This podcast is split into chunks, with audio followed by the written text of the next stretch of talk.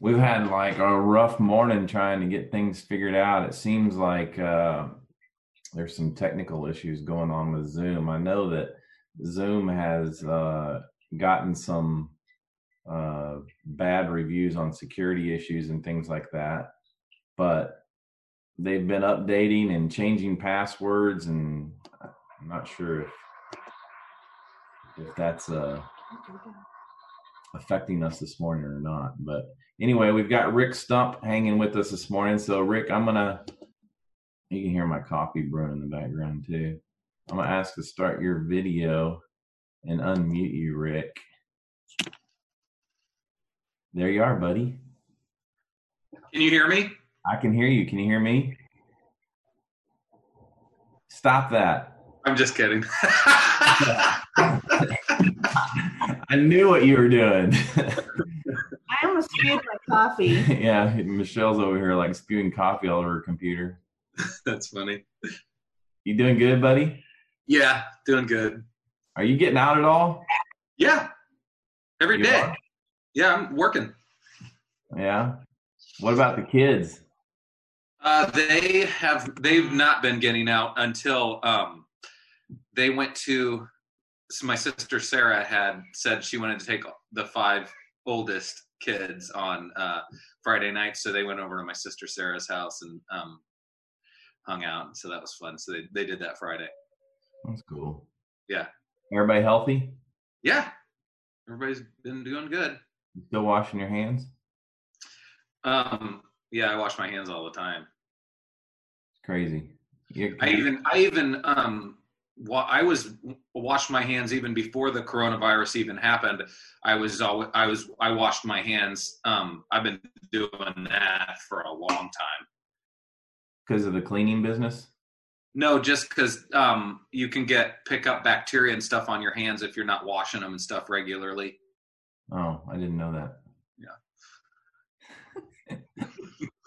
Music for us this morning? You do what? You got music for us this morning? Yeah, I do. All right, I'm gonna mute myself and get out of here. Okay. Um.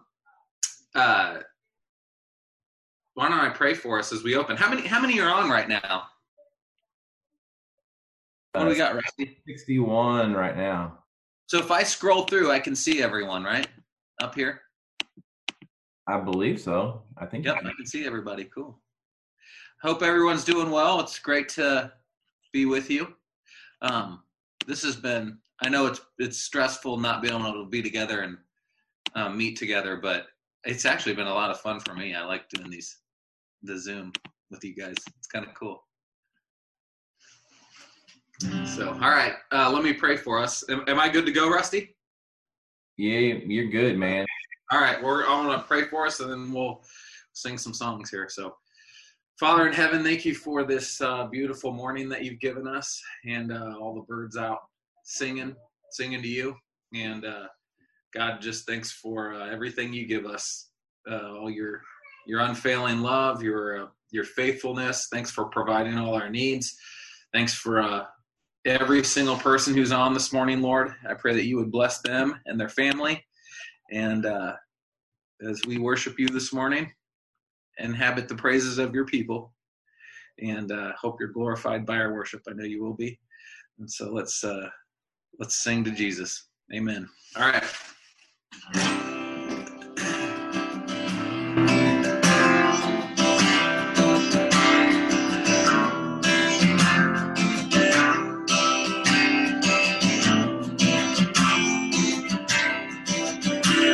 My hope is built. My hope is built. So, oh, hold on, everybody. It wouldn't be a real, uh, it wouldn't be a real worship experience if Rick didn't start a song in the in the wrong key. So let's do that again. All right, here we go. My hope is built. My hope is built on nothing less than Jesus' blood and righteousness. And I dare not trust the sweetest frame, but wholly lean on Jesus' name.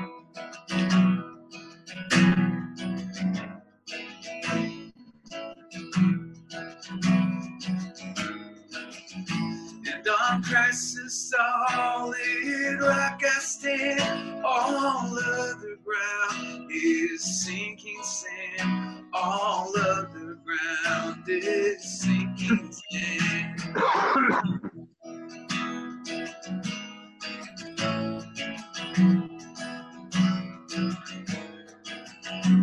When darkness seems to hide his face, I'll rest on his unchanging grace. And through every high and stormy gale, my anchor holds within the veil. And on Christ's solid rock I stand. All other ground is sinking sand. All other ground is sinking sand. All other ground, all other ground.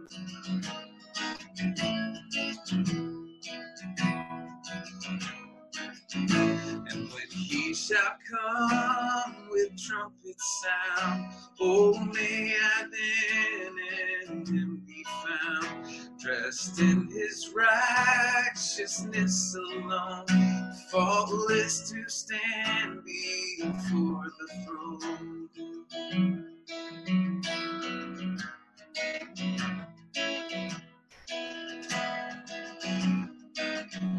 And on Christ's solid rock I stand. All other ground is sinking sand.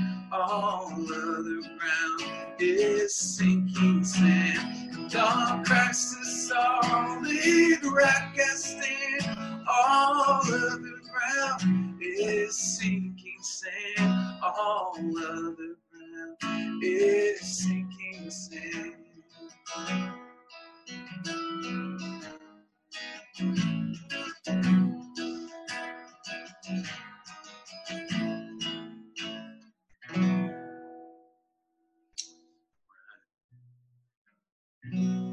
I thought that uh, song would be appropriate. Uh, well, it's always appropriate, but it's kind of a keep your eyes on Jesus song. And uh, some people in this time, you know, it's been, to, for some people, it's probably, you know, hey, I'm, you know, still getting paid, but I get to be at home, you know, working less and being with my family more. But uh, it's not like that for everybody. It's been uh, difficult for uh, many people. Than a lot of people with work and uh, um, tough paying the bills, tough doing those kind of things. So if that's you this morning, um, well, first of all, please let your church know, your church body, your brothers and sisters in Christ, because they would want to help. But also um, know that the Lord is with you and uh, and we're with you too. Um, and be grateful. One thing I was thinking about this this time, if nothing else, man, we should, we we are not uh, probably as, as grateful as we should be all the time. And and if, uh, with all the Lord's done for us and all his unfailing love, faithfulness to us, man, just, we should have good attitude and be, uh, and uh, trust in the Lord. So, all right, next Psalm. Mm-hmm.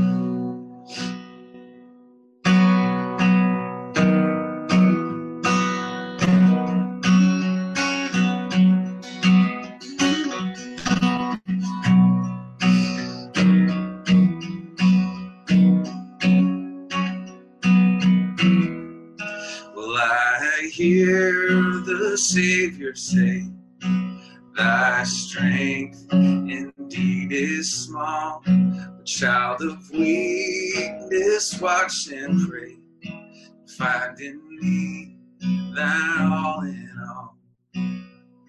Jesus made it all, it all to him I owe, and sin had left a crimson stain. He washed it white as snow.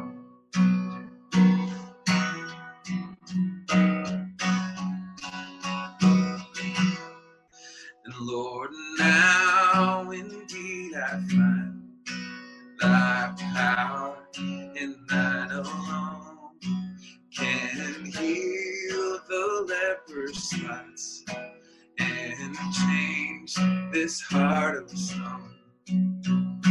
Jesus paid it all, all to him I owe. And sin had left a crimson stain, he washed it white as snow.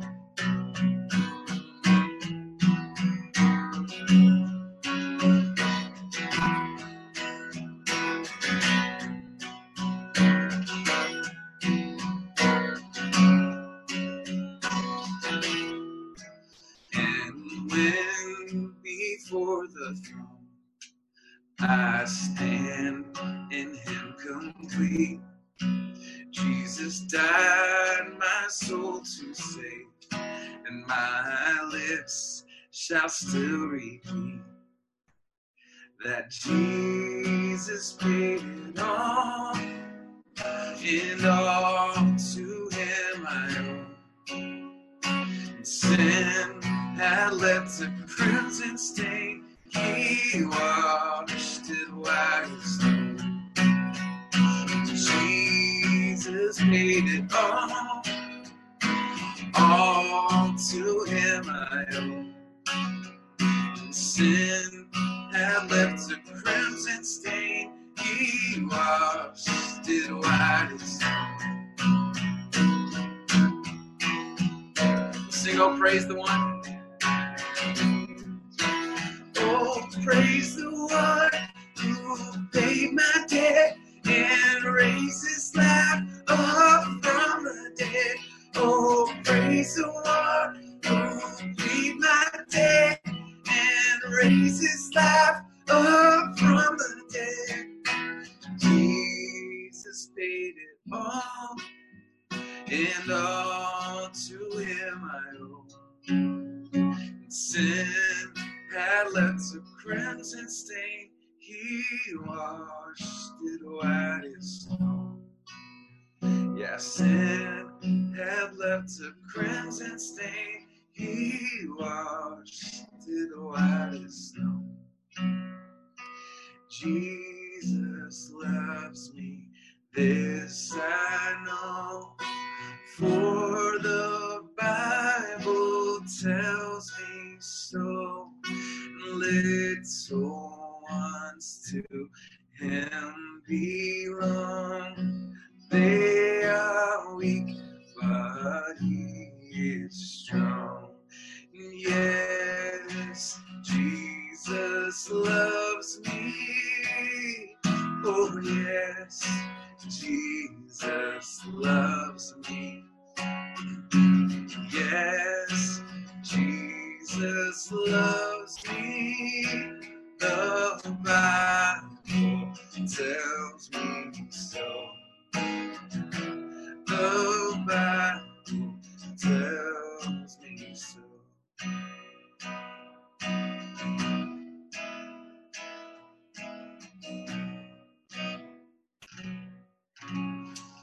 Let's do this one too. Let's do, uh, we don't have the words for this. You just, if you don't know this, just uh, Google it. How great is our God? Sing with me, how great is our God? And all will see how great, how great is our God.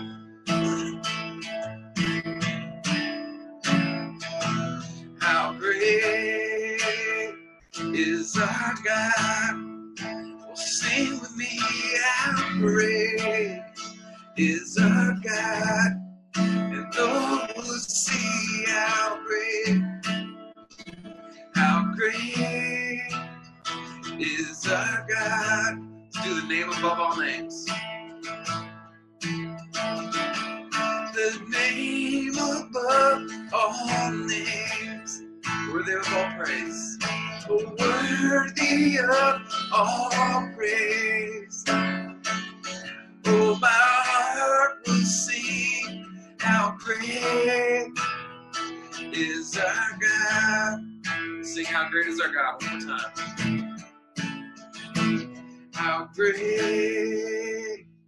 is our God.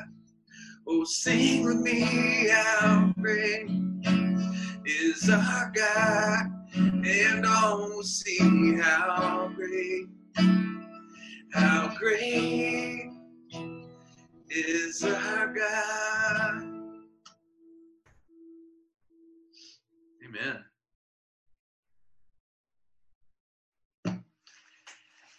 I'm coming back on. Pretty awesome singing the Lord over over the airwaves this morning. Dude, you know how stressful this is? For for you? Yeah. It's like, not only are you like delivering a message, you know, which is like a big deal that you've right. heard all week for, but now you're having to be this I T person and technical person and running software and pushing buttons. And and so like you're in the middle of your second song. Yeah. And my smoke alarm starts chirping. So, but no one else could hear it, right? Yeah, yeah, it's like, so I got like twenty smoke alarms in my house, I think, or something like that, and I'm like, I don't yeah. know which one it is. I'm running around trying to find out which smoke alarm is chirping in the background, because otherwise... You know what's great about being a worship leader? Do what? You know what's awesome about being a worship leader? What's that? Um, I've never, ever had to care about any of that stuff, because the pastor is always stressed up and stressed out enough that I always just cast my cares upon the pastor. Yeah, good luck with that. Sorry, sucker. That's about the truth, though. Yeah, I don't know why we worry about it so much. It's not that big of a deal, especially with our people. They're like, they're very casual. Oh yeah, did it? Did the set? Did everything? The wor- worship work and the audio? Yeah, it sounded great, man. Okay, so I'll tell everybody. Um, it's kind of funny. We're out in the country, and um. all I have is D S L dial-up. I'm using my phone right now, the hotspot. But um, we, me and my son were like, man, this is so slow the other day, um, the internet. So we did a download test, and we're supposed to be like three to five megabytes per whatever second, whatever it's supposed to be. Um, normal people are like twenty-five. So we did a download test, and the download speed was like zero point eight to zero point nine megabytes per second. So it's like a miracle we can do anything. Hey, Rick. Yeah. You said normal people are like twenty-five. I think it's, yeah. mine's like three hundred fifty right now, so. Yeah, that's good. You're yeah, you got good stuff. Oh, you mean three hundred fifty what? Megabytes per second. That's that's great. Yeah. Yeah, I think people are up there in that average now. Yeah. I'm zero point eight to zero point nine. Yeah, I hate to be the guy to I hate to be the guy to, to be particular, but it's megabits per second.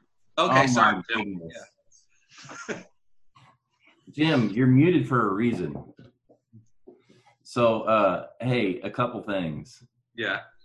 One, you refer to yourself as a worship leader, which, you know, I still hear a chirping going on upstairs. Did you, did you I can't hear it, Rusty. You're good. You're clear here. Uh, so.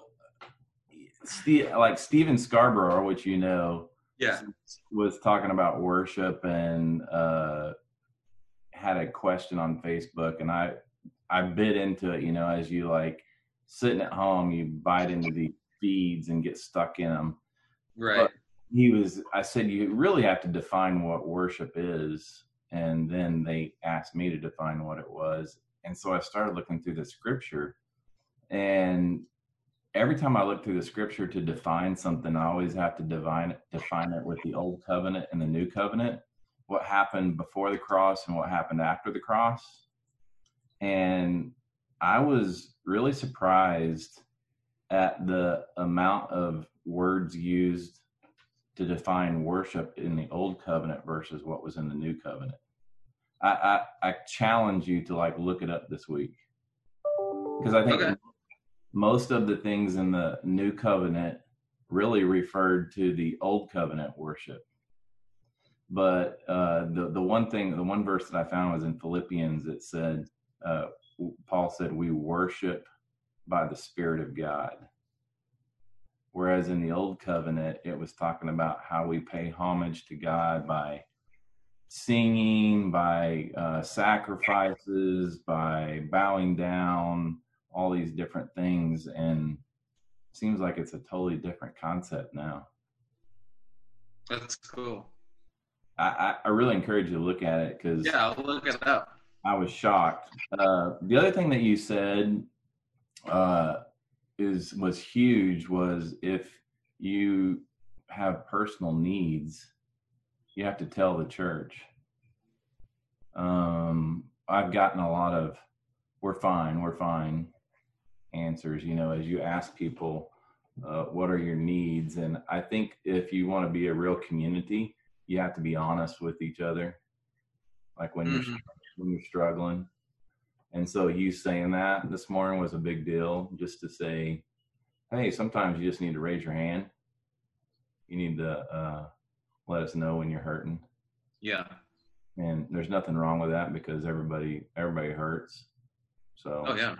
I appreciate you saying that. Oh, yeah. That's what the body's for. Right on, man. Yeah, and I, I, I think that's another thing that's real encouraging about, I actually have this in my notes uh, this morning, is we've, for years, you and I have stood on the stage and led people and taught people. And and now I think that the teaching time, even though we're still doing it right now, uh, was all meant for this time right here. Like, mm-hmm. like these people should be prepared to go out and be the church. Right. I mean, this is the day. It's time. It's it's time to prove yourself, and uh, not because you have a responsibility, but it's just what you know and who you are. Yeah. Kind of. Um, one thing I think is really cool is uh, for somebody who ha- who knows Christ and walks with the Lord and has the Spirit of the Lord and um, has hope. As a Christian, it's like in this time, it's like, it's kind of cool how it's, this time cannot shake, this time cannot like conquer us. There is no like defeat. There is no conquer.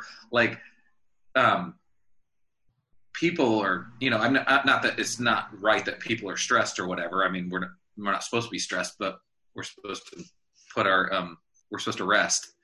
But as a Christian, it's like, it's made me feel so confident, because like, man, this can't, nothing can defeat us. Like the church is going to march on, and we are going to, we're going to follow Jesus and keep marching no matter what happens.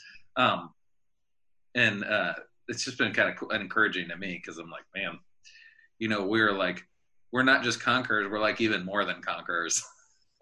No, I hear you. Hey, and be thankful you don't have to do this twenty-nine more times this week. Why, you do? No. No. This, one shot, baby. Yeah, that's true. This is it. Yeah. All right. Hey, I love you. Love you too. Love you guys. Thanks for uh, leading us this morning. No pleasure. All right. My honor. See you, buddy. Well, here we are. Uh, you'll, you'll, I'm sure you've heard about that, the services that are going on this week, and gosh, you just can't be distracted by that stuff. We'll talk about it here in a little bit, but uh, I'm going to ask my, my friend Luke Dunnick to pray for us this morning. So Luke, be prepared, because I'm getting ready to unmute you and ask you to start your video. So are you there? Hey, sexy. Hey. Your, your thumb, your thumb was covering you up. Yeah, there we go. How hey, are you doing, man? I'm good. I'm doing good. You are? It's been an interesting week. Yeah? How so? Well, I, I called you earlier this week, and, um, you know, when I don't know if it's just because things are different here, but I, I've kind of had a struggle with emotions, you know, and trying to figure out why I tend to, to put the value on the, the moments and experiences on the kind of emotion I'm feeling during the time. And I just don't think that's, that's the right way. It's not reliable. I spent some time talking to some other folks about it too. And, um, you know, we tend to value, put the value of where we're at or how we're doing on how we feel. And I just I think that is a, that is as predictable as the weather. So anyway, and so being a, one of my, my biggest hurdles, it's like a good news, bad news of my personality is I'm very self-aware. So I can overthink just about anything. And so I, I know when I call you, I know pretty much what the answer is going to be. You're going to tell me to walk by the Spirit, but you're really also pretty good about saying that in different ways. So, and when I, the answer you gave me this week was really helpful in that you can, you just basically said you're overthinking it and it, you, you may, might need to simplify. And so, or don't complicate it. And so um, I would just encourage everybody not to complicate your life with how you feel. And really most of our trouble is from the head up or the neck up, I guess. So we have, uh, we identify with our strength in Christ and not how we feel. And we don't identify with our circumstances in life. That's not how we're called to, to identify who we are. So uh, I, I just echo along with you is uh, we're doing fine here. And we, we actually have the ability to help out. And so as they funnel needs through you, we're, we're willing to, to help out too. So don't feel like you're alone. There are people wanting to uh, support you. And just like you were there to support me with uh, how I was feeling, you know, whatever needs the body has, we're, we're here. So I, I appreciate that. I think people need to hear that because uh, there are resources, and we're not just talking financial resources to, to you know, we're talking uh, many other things. Just like I know Abigail moved back yesterday and people went and helped her move and things like that. So that was good. So I, I really do. I've said it a few times. I feel like we have an army behind us ready to go, but we can only go when we're called upon. And so you guys have to be honest and, and be truthful with how, what's going on, and just ask for help. Raise your hand every once in a while. Our uh, our small group on Fridays, we're studying uh, in Second Corinthians and also in First Samuel, and seeing faithful men um, in both of those those examples. Paul goes out of his way to praise the church and brag about the church, and not only in Macedonia but also in how the Corinthians are. You know, it's the Second Corinthians, so they're doing a lot better. But just boasting about their faithfulness, boasting about how they greet, uh, you know, the the the uh, servants of Christ and the servants of the gospel, and and just everything's clicking as far as their attitudes. And so, I, I would brag about my church and this body of Christ to anyone. And so, uh, I think we're functioning exactly as as you would you would expect us biblically to function. And so, uh, I'm excited just to be part of this group, and it's a it's an honor to pray. So.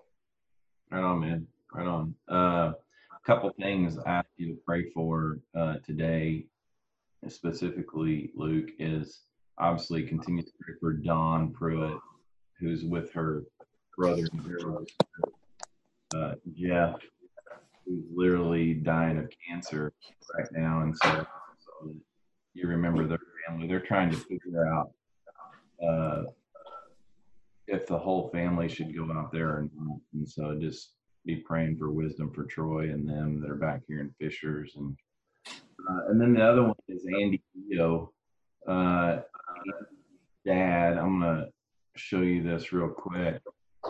This is Andy's mom and dad. Uh, before, right before the lockdown, uh, this picture was on the street. Uh, Andy's dad had gotten sick with the COVID, and they had him on a ventilator. Andy drove all the way over to Iowa to say goodbye to his dad. Took him off the ventilator and basically just waiting for him to pass.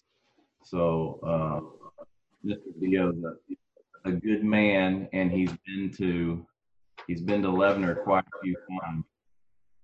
So just remember. Pray for Andy's dad, and then also uh, pray for Brent Sutton's dad. His dad's uh, basically in nursing home too, doing well. So got a lot going on. His dad's going. Things are just there's a lot of people out there, and we can't like all right now, but Creative Prayer Mountain. Was that Andy Dio's dad, you said? Yep. Yep. Okay. Okay. Thank you, sir. All right.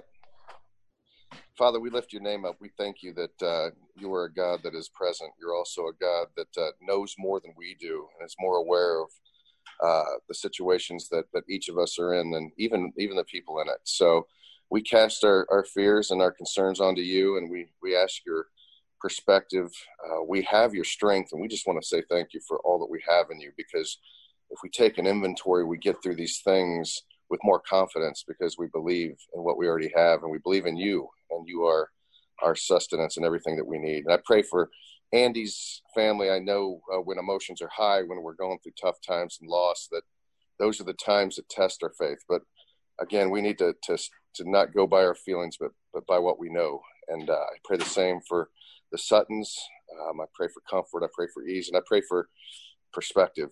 And uh, may they find life, joy, and peace in you, and the rest that you freely have given us when uh, times are the toughest. I pray for every family in Leavener. I pray that you just see yourself in Christ, put your eyes on Jesus, and just walk in that, that manner, and, and, and uh, reach out when you need to, and don't, don't be afraid, and don't be ashamed, and uh, ask for, ask for what the body has for you, because that's why we're here.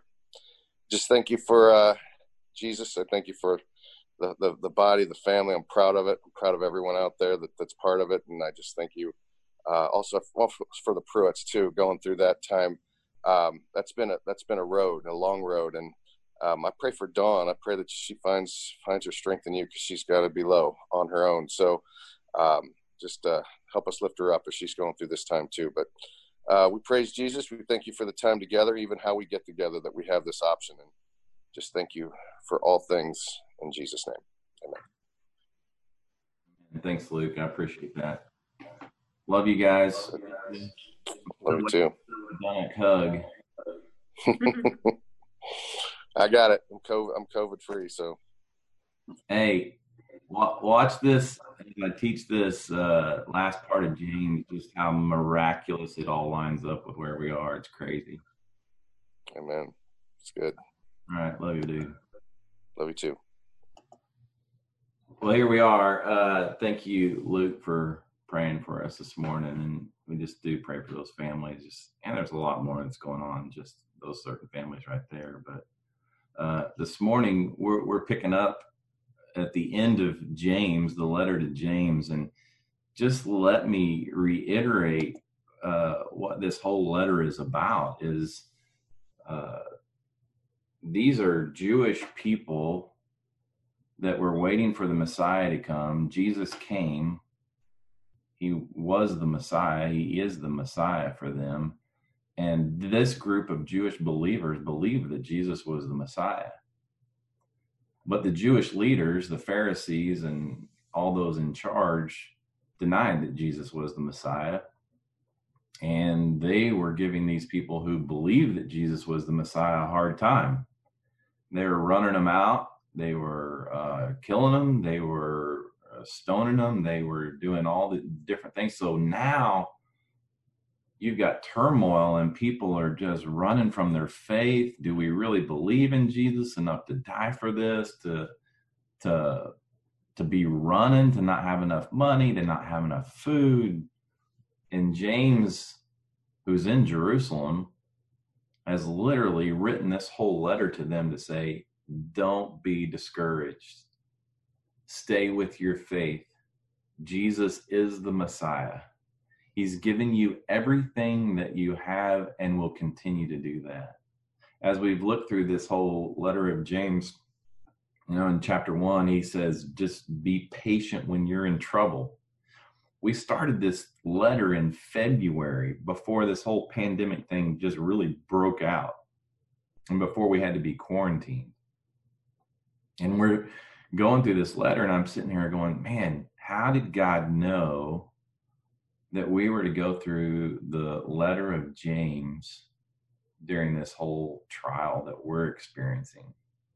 And then in chapter two, he's like, go serve compassionately, live out what you've been taught, live out your faith. It's just what Luke and I were talking about is, how do you live this out? Chapter three, well, he was giving them some specific ideas. One is controlling your tongue, and use your mouth and your words to encourage one another, to love one another. And then in chapter four, right before where we are right here, he was talking about turning from selfishness, about turning from being envy and being prideful, that we need to seek humility. And that brings us to today, where he begins to wrap up his letter to the fellow believers. In James chapter five, verse seven, he says this, "Therefore, brothers and sisters," he's writing to the believers in Jesus, "be patient." Listen to me. "Be patient until the Lord's coming. See how the farmer waits for the precious fruit of the earth and is patient with it until it receives the early and the late rains. You also must be patient. Strengthen your hearts, because the Lord's coming is near." James closes up here with where he started, really, in chapter one. He's saying, Say, stay strong in your oppression, in your displacement, in your quarantine. He's saying, be patient, be strong. Just, just know that it is coming to an end. You, you see, they believed, if this is, if this is like twenty years after Jesus has been crucified and Jesus says, "I'm returning, I'm coming back for you," they believed that he was coming back within their time period. Now, obviously, that hasn't occurred. But if you believe that, that Jesus was coming back during your time period, wouldn't you live life a little bit differently? He's like saying, hang on. It's like they keep saying, this thing will be through in two weeks. This thing will be done in three weeks. This thing will be done in two more weeks. Really, what James is saying to you is be patient. Just like the, the farmer is with his crops. I mean, this is not about theology and when Jesus is returning. Nobody knows when Jesus is returning.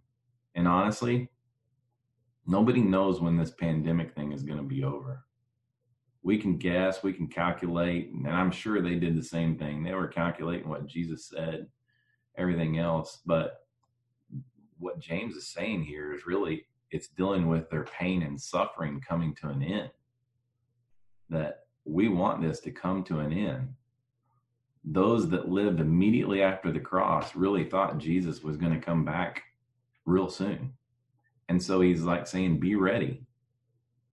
So what he's saying, be patient. Live in your maturity. Get a longer fuse. He's saying, hold your temper. Look ahead to the end of the race. Look, the end of the race for me is when I'm with my Heavenly Father face to face. That's the end of the race for me. Or if the Lord comes back, Lord willing that he would come back. That's what they were praying for. That's what James was praying for. To look ahead to the end of the race. There's a lot bigger picture than what's going on right now. You can't be a farmer unless you're patient. That whole parable of the sower and the seed, the soil is your heart and the seed is God's word. What are we to grow? We're to grow the fruit of the Spirit. There's a Spirit living in me and there's a Spirit living in you. And look, it's not my responsibility to grow that fruit. It's the Spirit's responsibility. The farmer can till the soil, can water, he can plant and all that stuff, but it's not his ability or his responsibility for it to grow. He just provides a way for it to. So what James is saying, just as the farmer works the fields, be patient. Be patient with others. Be patient with others at the grocery store. They will grow at their own speed. I promise you. Verse nine, it says, brothers and sisters, do not complain about one another so that you will not be judged. Look, the judge stands in the door. Now, in relation to the farmer, they farmers, you think about it, they my friend Jack Bailey and, and Micah, they all help each other with their crops. They work together. And this is what he's saying is, is a farmer will cooperate with each other. They don't sit there and judge each other's crops and condemn each other. They work together. They're cooperative. Think about it. If they use the sickles on each other, they would totally miss the harvest. The judge, the judge standing in the door. Did you ever do something wrong in school and realize that the teacher was standing in the door watching? Yeah, I did that once.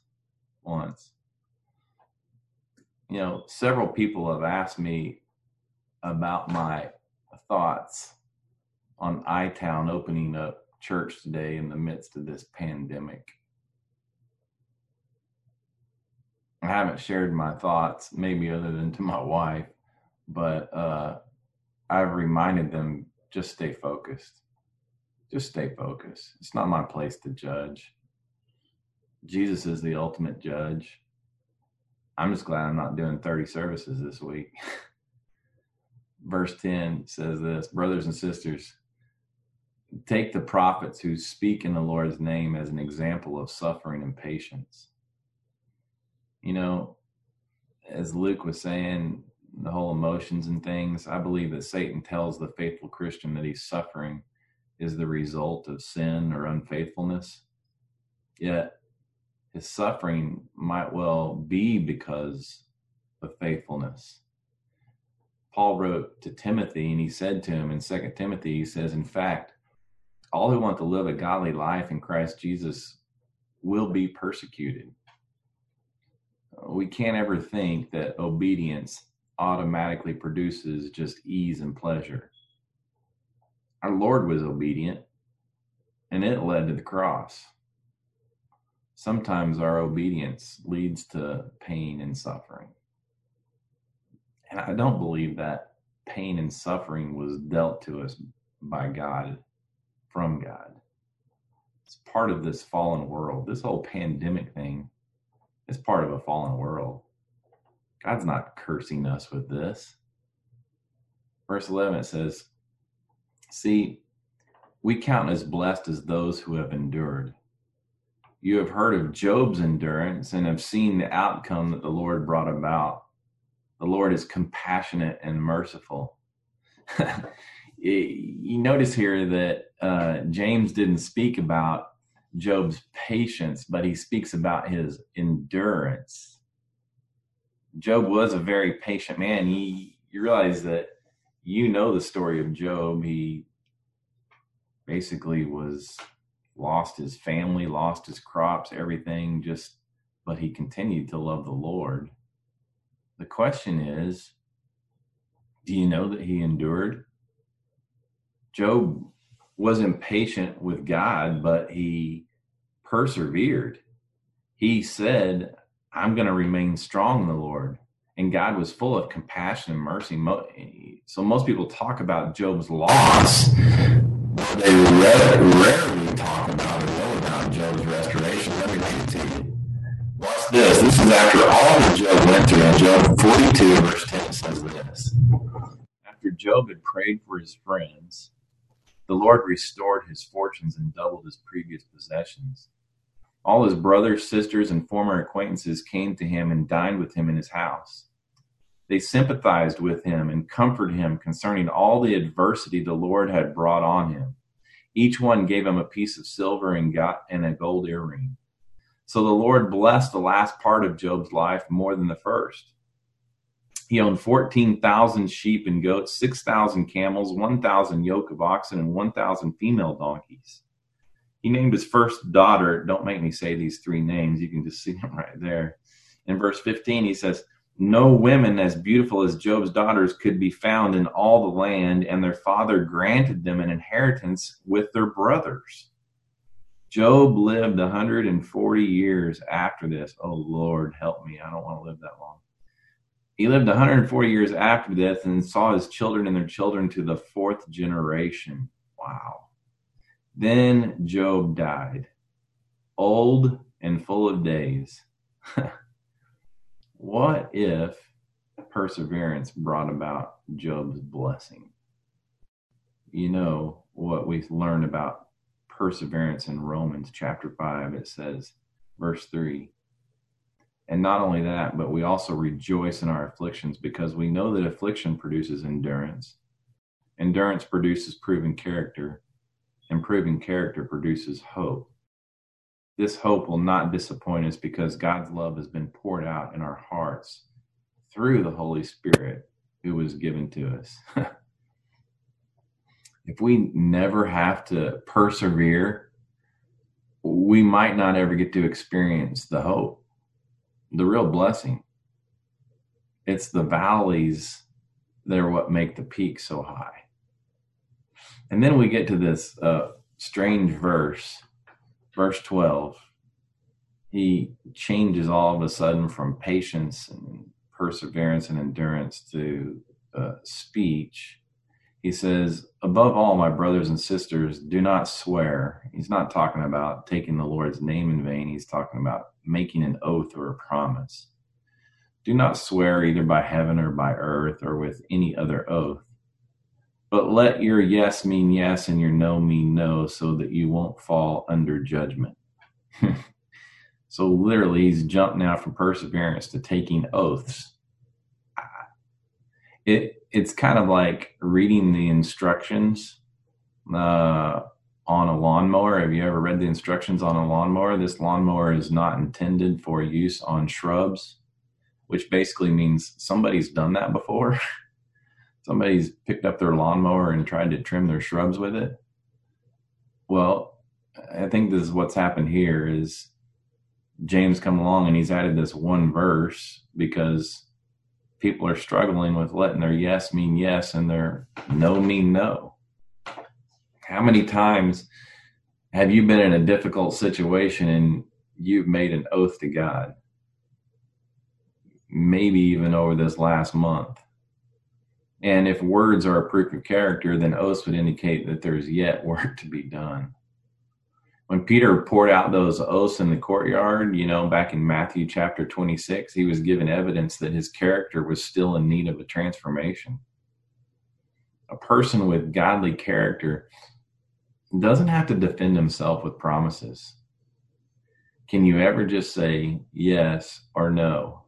For some reason, saying the word no is one of the hardest words to ever say.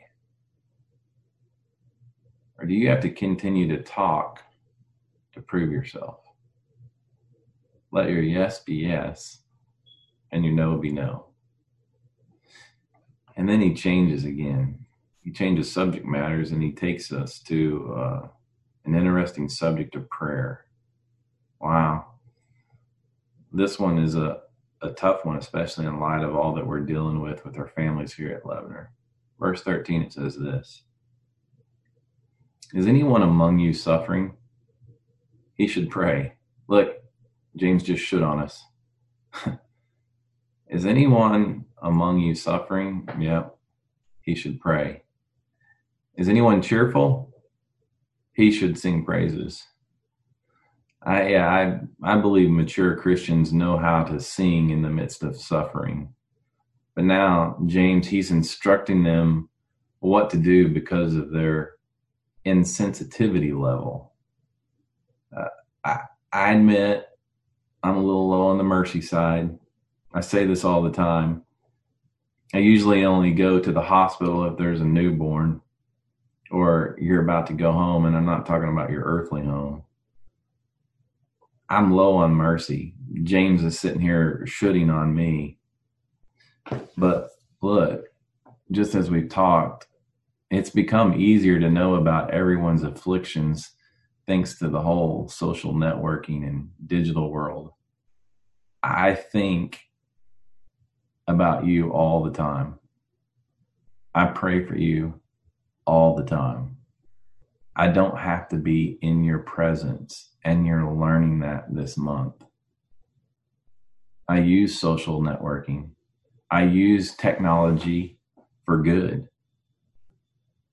You ever been, you ever been through a crisis or a tragedy in your life, and then you looked at your social network feed at the same time that you're grieving? Other people are rejoicing about something totally different. You're like, how can they rejoice while I'm grieving? It's the same thing James just said right here. He's like, if you can sing, sing. But if you're going to grieve, pray. There's always going to be suffering and rejoicing at the same time in the world. Just know, when something terrible is happening in your life, something good is happening in somebody else's life. And it's okay. It's okay. Verse fourteen, he says, is anyone among you sick? That's really translated in the Greek as weak. Is anyone among you weak?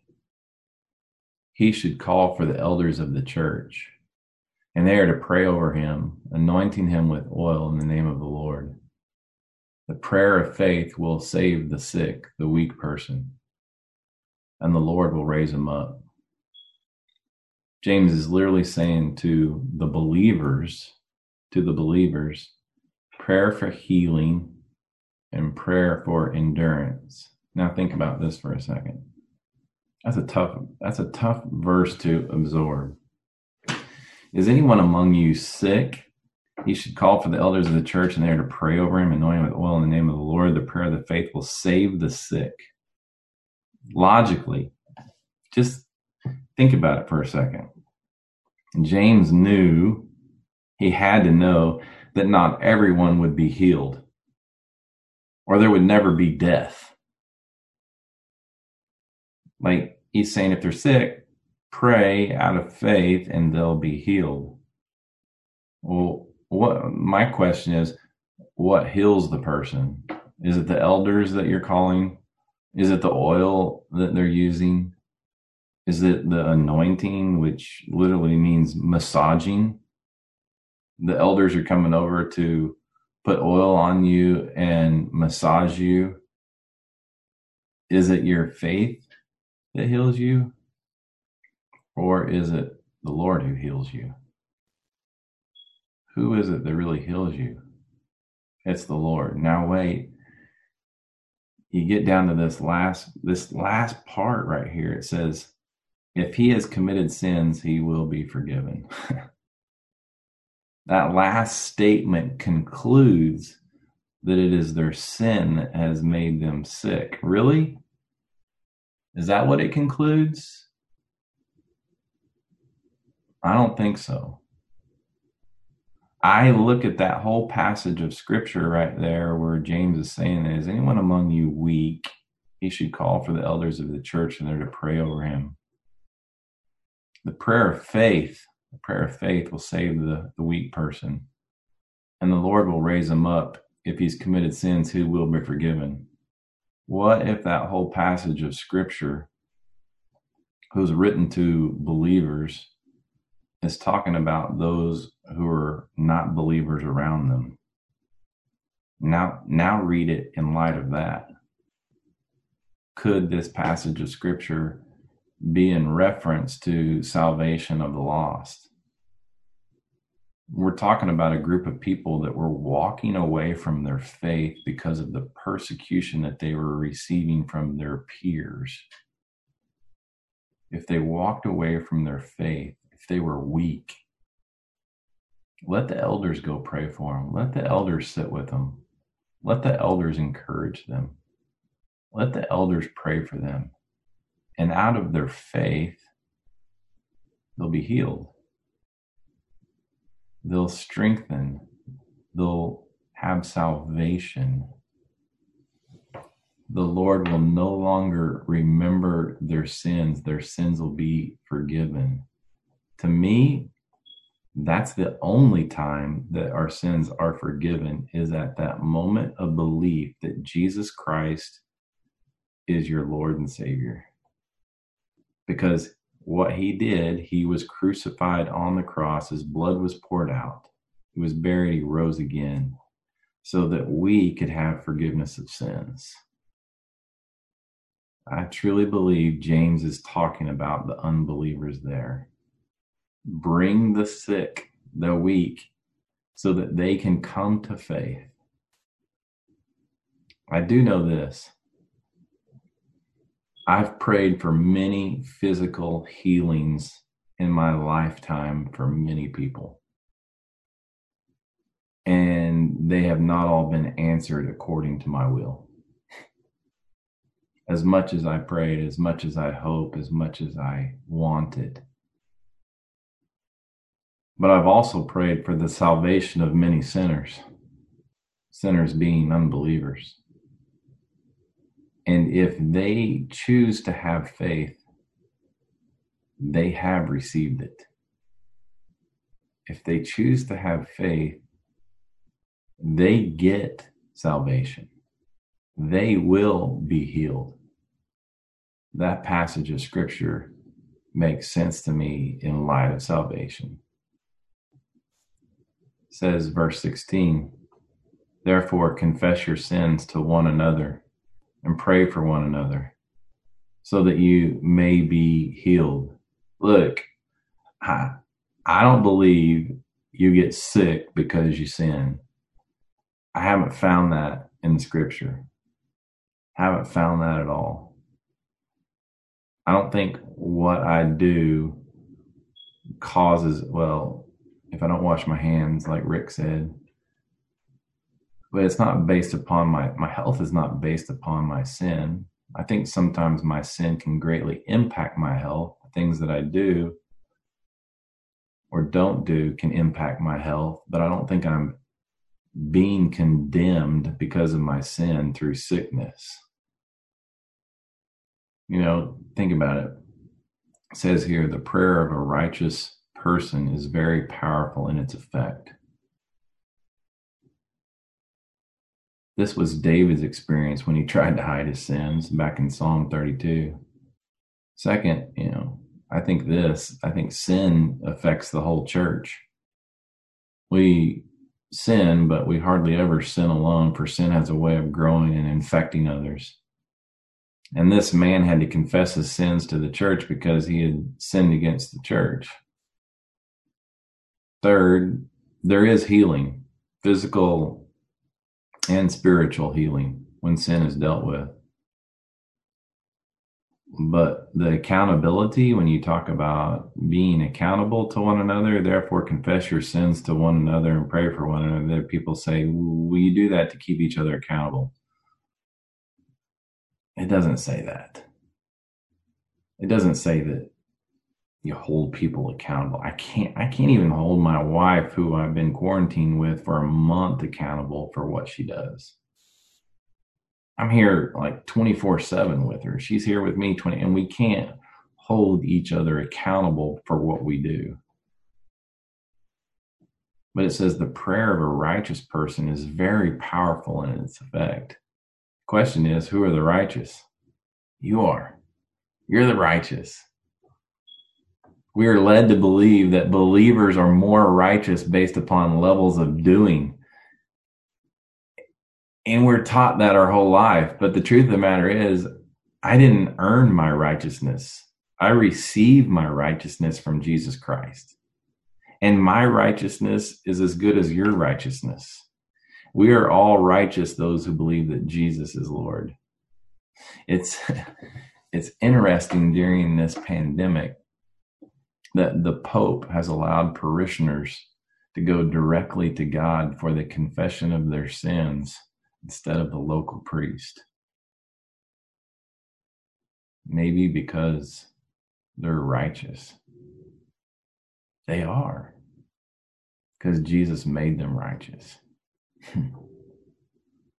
Verse seventeen says, Elijah was a human being as we are, and he prayed earnestly that it would not rain. And for three years and six months, it did not rain on the land. Then he prayed again, and the sky gave rain, and the land produced its fruit. That's a great story out of First Kings chapter seventeen and eighteen.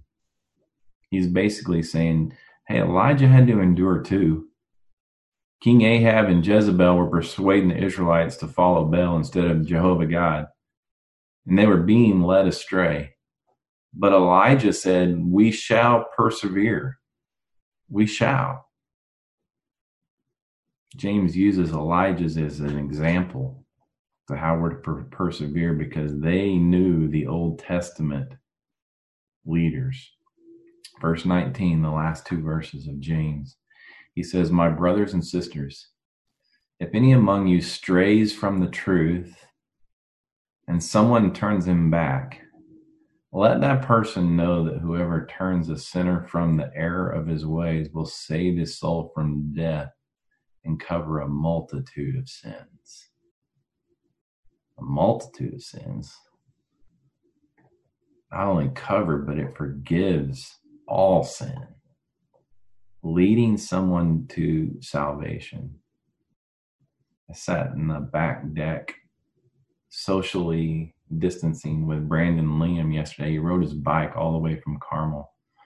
What was I to do? Turn him away, not give him a bottle of water? He rode his bike thirty-seven miles, and he sat down, and we began to talk, and we began to talk about all the issues that our friends are dealing with and how the church responds to them. And the only answer I could give him was, look, God's known from the beginning of time. And all we, all we can do is show kindness, is show mercy, show endurance, show grace, show hope. And when we do, it will be the Spirit in you, the fruit of the Spirit, love, joy, peace, patience, kindness, goodness, faithfulness, gentleness, and even self-control. It's the fruit that you're not responsible for growing, but that the Spirit produces. That leads those struggling in their faith to literally turn from their sin. Repentance. Remember, it says the Lord leads us to repentance through his kindness. Who's the Lord going to show kindness but through us, the righteous people? It can't be condemning. It says that Jesus Christ is the Savior of the world, and he wants to reign as the Lord of your life. When you show the world that, then they want what you have. When you show them mercy, grace, peace, love, in the midst of what the world is going through, then they shall know Jesus. In this new day or pandemic, the sharing of the gospel is not dependent on a church program. What you've learned by attending church programs all of your life is now being implemented. Go be the church. That's James' letter to his people. Be patient, be loving, be kind. Father, that's my prayer for us as a body of believers, as Luke shared, just um, how exciting it is to be a group of this community that has taken what we've learned and we begin to, to live it out among our friends, among our neighbors, among our community, that we can actually love our brothers and sisters and love even beyond that. But it's not us doing it, but it's you doing it through us. So Lord, thank you for this morning. Even though we're all in different homes and different places, I pray that you would just allow us, allow us to be the church this week. And I pray these things in Jesus' name. Amen.